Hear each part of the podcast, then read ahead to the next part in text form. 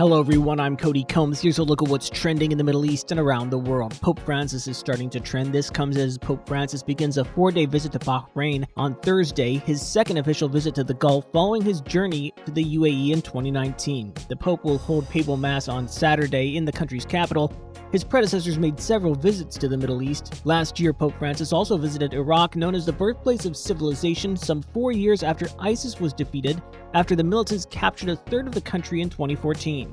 Interest rate is also in the mix on social media. This comes after the UAE central bank raised its benchmark borrowing rate after the US Federal Reserve aggressively increased its key interest rate to fight inflation and restore price stability.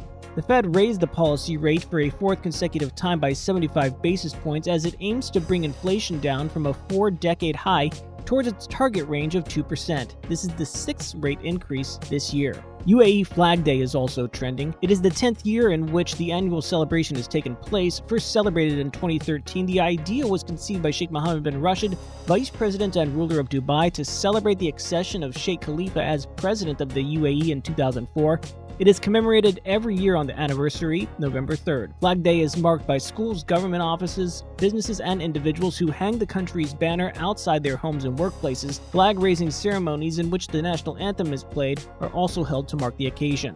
Joe Biden is also seeing momentum on social media. President Joe Biden on Wednesday calling on Americans to use their votes to protect democracy in a speech condemning anti democratic threats at an event in Washington less than one week before America heads into the midterm elections. Mr. Biden's speech, which was was a last minute addition to his schedule, comes as the Republican Party appears to be gaining momentum before the November 8th vote. That's it for today's trending Middle East update. For our full range of podcasts, head on over to our comprehensive podcast section at thenationalnews.com.